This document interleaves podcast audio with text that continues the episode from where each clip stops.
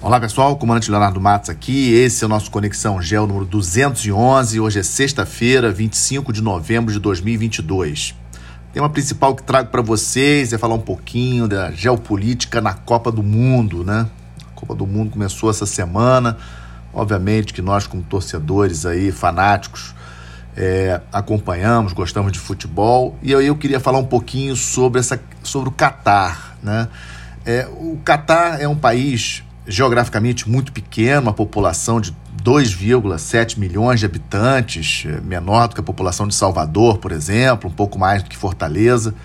E, mas assim, com uma característica interessante de ter aí cerca de 75% dessa população formada por estrangeiros, da Índia principalmente, muitos indianos, Nepal, Filipinas, Bangladesh, que é a turma que realmente pega no pesado, que trabalha efetivamente né? O resto é uma a casta, digamos assim, do Catar é uma casta privilegiada e exige muitas reclamações aí de, de, direitos humanos, tratamento desses estrangeiros com trabalhos aí é, mais pesados, com calor enorme, né? Vocês sabem que a Copa do Mundo está ocorrendo agora em novembro e dezembro por causa do calor infernal que faz em julho lá naquela região, quando normalmente ocorre as Copas do Mundo. Então, assim, o The Guardian, o jornal inglês, inclusive, teve uma reportagem recente falando aí de quase 7 mil é, trabalhadores morreram nas obras para a Copa do Mundo. Indícios fortíssimos aí é, de corrupção para que o Catar levasse, né? E aí a gente vê essa questão aí de como que o poder econômico é, e a questão da corrupção, infelizmente, ainda graçam aí pelo planeta em vários países. Mas o Catar também tem outras questões interessantes que queria trazer para vocês no campo da geopolítica internacional. O Catar abriga, por exemplo, a mais importante base aérea dos Estados Unidos no Oriente Médio, é um dado interessante.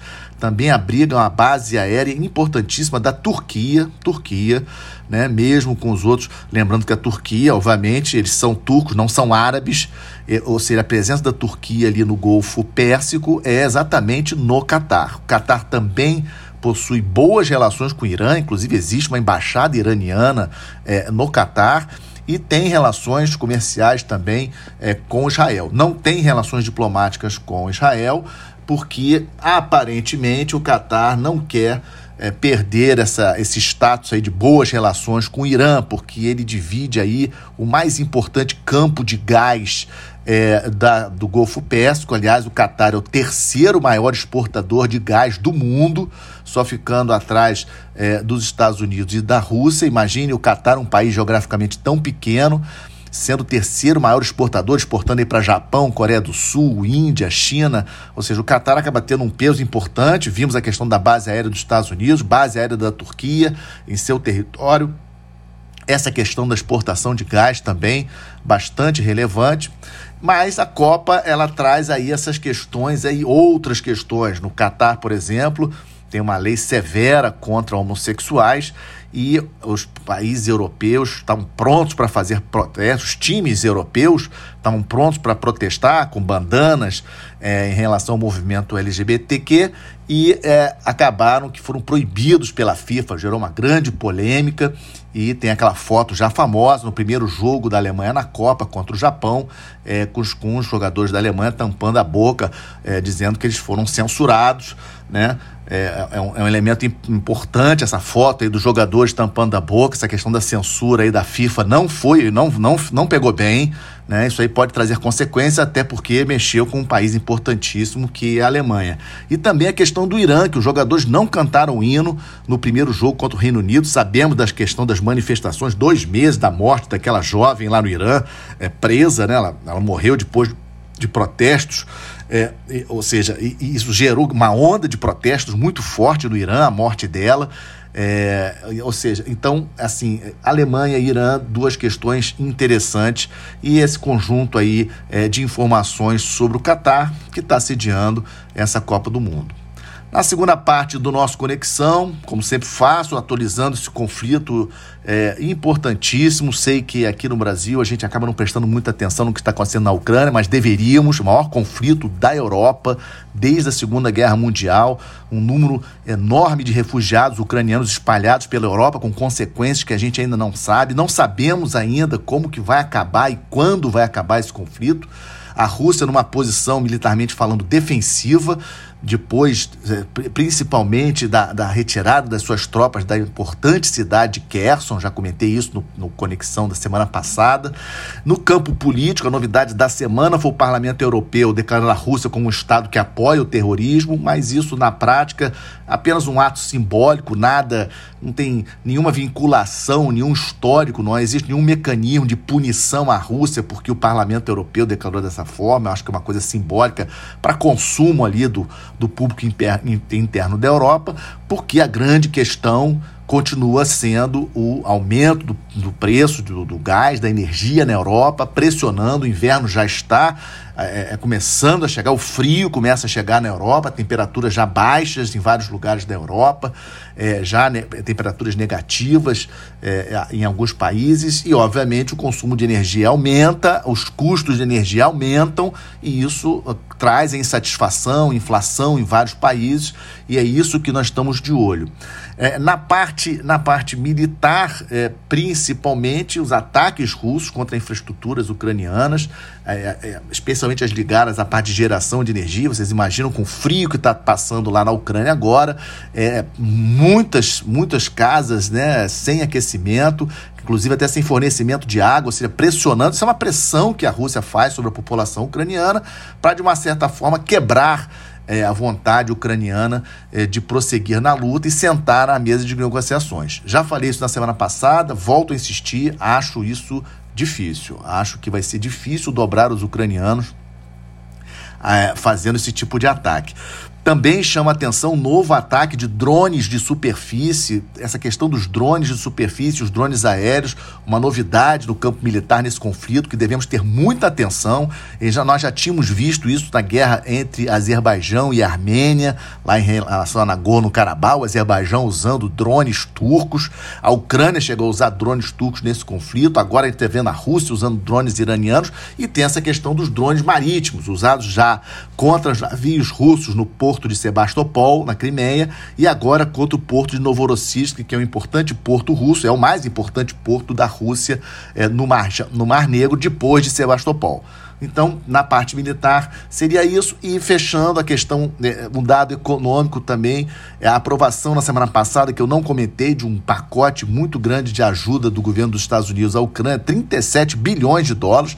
Lembrando que os Estados Unidos já tinham é, fornecido um pacote de 68 bilhões de dólares. Semana passada, um mega pacote de 37 bilhões de dólares. E a questão que fica é que, com a vitória dos republicanos na Câmara, o novo Congresso assume a partir de 3 de janeiro do ano que vem. É, é, fica aquela interrogação se o novo Congresso, se a nova Câmara dos Deputados, comandada pelos republicanos, vai aprovar essa, essa, esse auxílio para os ucranianos até então. Então, um dado importante, vamos seguir acompanhando tanto essa questão do apoio, principalmente dos Estados Unidos, ao conflito e a vontade dos europeus também de continuar apoiando a guerra na Ucrânia em função do, da questão aí da inflação, preço da energia, etc. Na parte do Estamos de Olho, trago aí dois movimentos interessantes para vocês. É, vamos ver é, os desdobramentos, mas a visita da vice-presidente dos Estados Unidos, a Kamala Harris, nas Filipinas, é, as Filipinas elas, elas têm um acordo, elas têm um, uma aliança com os Estados Unidos importante. A Kamala foi lá para reforçar isso. Outros acordos também na área econômica também foram fechados entre Estados Unidos e Filipinas.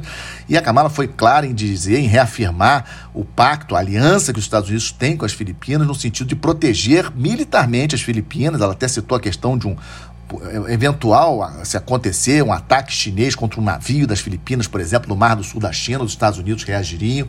Isso é um ponto importante. Sabemos é, do interesse militar dos Estados Unidos de fazer aquela contenção é, contra a China, sudeste da Ásia. Filipinas tem uma posição é, geográfica muito importante em relação ao Mar do Sul da China, em relação à, parte sul ali da, é, do território chinês, do litoral chinês e Mar do Sul da China. Então, a visita da Kamala Harris foi, nesse sentido, reafirmar uma aliança com um país realmente estratégico nessa, nessa é, digamos assim, nessa postura dos Estados Unidos aí de conter a China. E, ao mesmo tempo, também essa semana, o secretário de Defesa, o Lloyd Austin, o general Austin, ele, ele se encontrou com o general Wei Feng, que é o ministro da Defesa é, é, é, da China, ou seja, os dois ministros da Defesa se encontraram no Camboja. E o ponto mais importante que trouxe para vocês, o que é até certo ponto um alívio, é que eles reforçaram a importância dos dois países manterem contatos frequentes, uma linha de comunicações permanentemente guarnecida para evitar qualquer tipo de incidente envolvendo os meios militares dos dois países, especialmente no Mar do Sul da China ou mesmo ali em volta de Taiwan. Esse é um ponto importantíssimo e é, é achei import, é, assim, muito relevante esse encontro dos dois, até um certo alívio. E também, dentro dessa. falando um pouco de, daquela região, trago para vocês a piora do quadro do Covid lá na China e a política do Xi Jinping de manter. É, é, é impressionante a política do Covid zero, mesmo com a economia da chinesa sofrendo tanto como está sofrendo, é, relativamente falando, né? A China tinha expectativa de crescer 5,5% esse ano, dúvidas se vai conseguir chegar a 4%. É, e também essa semana, em função de todas essas, essas questões, essa pressão, que para vocês terem uma ideia, em Pequim hoje os testes estão sendo diários, é uma coisa impressionante. É, e, e espera-se aí um lockdown a qualquer momento na capital do país. É, diplomatas e as pessoas ligadas aos outros países, os estrangeiros que têm em Pequim, né, a maior concentração de estrangeiros fica em Pequim, logicamente, muito preocupados com essa possibilidade de um lockdown. E essa semana também, uma outra coisa que me chamou a atenção, os protestos da maior fábrica de iPhones do mundo, da Foxconn, lá na China também. A gente não vê muito isso, a gente sabe que o Partido Comunista Chinês não gosta disso, o maior medo é, do Xi Jinping é uma revolta de dentro para fora, apavora muito mais o Xi Jinping do que o próprio Estados Unidos, e as cenas aí dos protestos é, reprimidos com muita violência pela polícia chinesa, é, os protestos dos funcionários aí pedindo direitos deles na principal fábrica de iPhone, um dado que também me chamou bastante atenção essa semana. Também estamos de olho, estamos acompanhando a tensa situação em Israel. Essa semana tivemos aí dois atentados em Jerusalém com bomba, algo que não acontecia há muito tempo. Tivemos um, um, um, israelense é, morto e mais de 15 feridos. Isso, obviamente, colocou em alerta as forças israelenses. Mas a questão que trago para vocês em relação a isso é a gente não esquecer que o Netanyahu, o novo primeiro-ministro, mais uma vez primeiro-ministro em Israel, está formando o gabinete, todos eh, consideram que será o gabinete mais eh, nacionalista, mais de direita da história de Israel.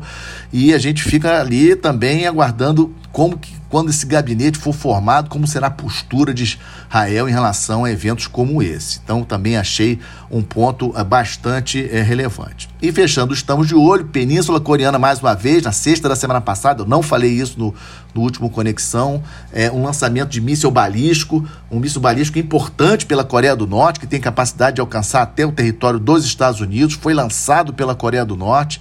Isso, obviamente, causou muitos protestos, não apenas pelos Estados Unidos, mas por, pelo todos os países que fazem parte do G7 é, levando inclusive o assunto para o Conselho de Segurança da ONU.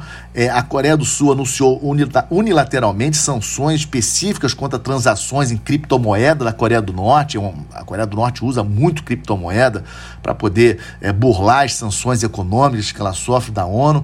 E ontem, quinta-feira, uma declaração da irmã do ditador, o Kim Jong-un, ela fez uma declaração, a irmã do Kim Jong-un fez uma declaração duríssima contra o presidente da, da, Coreia do Sul, chamando ele aí de lacaio de Washington, né? Ou seja, a, sub, a subordinação da Coreia do Sul aos Estados Unidos. E, obviamente, que o Ministério das Relações Exteriores da Coreia do Sul repudiou as declarações da irmã do ditador norte-coreano. Ou seja, é uma região que segue bastante tensa. Sabemos que a Coreia do Norte tem arma nuclear, a Coreia do Sul não tem, Japão não tem. Eles contam, obviamente, com, com guarda-chuva de proteção dos Estados Unidos, mas é algo também para a gente ficar de olho. E aí, fechando com uma boa notícia, Saiu ontem também a escolha do nome do futuro navio de, de, de peixe, de navio de apoio antártico da Marinha do Brasil, que está sendo construído no Espírito Santo, primeiro navio polar brasileiro construído no Brasil. Sabemos que o Brasil tem atualmente dois navios polares operando, inclusive estão nesse momento lá na Antártica, o Almirante Maximiano e o Ari Rongel. E esse novo navio eh, de apoio antártico vai substituir o Ari Rongel, que já está bastante cansado depois de tantos anos é, em operações antárticas e a escolha foi pelo nome do Almirante Saldanha. Almirante Saldanha da Gama, então o novo navio de patrulha, é, navio de apoio antártico do Brasil se chamará Almirante Saldanha, em homenagem ao Almirante Saldanha da Gama, que tem uma história muito legal relacionada, de certa forma, com a Antártica, porque é, com a história do interesse do Brasil na Antártica, porque em 1882, século XIX, ele, então na época capitão de fragata, comandando a corveta Parnaíba, ele ele comandou, é, ele é, foi numa expedição científica, a primeira expedição científica em águas subantárticas, próximas da Antártica, não, não foi na Antártica propriamente dito, foi na região ali do sul do Chile, é, em Punta Arenas, e essa expedição científica, na época, muito importante, foi, uma coisa pioneira, e me traz a reflexão de como que o Programa Antártico Brasileiro, desde lá dos seus primórdios, tem essa relação estreita entre a Marinha do Brasil e a ciência. Muito bacana, fiquei muito feliz com a escolha desse nome, navio de apoio antártico Almirante Saldanha.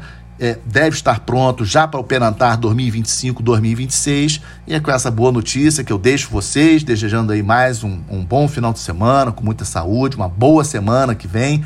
Até o nosso próximo Conexão Gel, na próxima sexta-feira. Muito obrigado.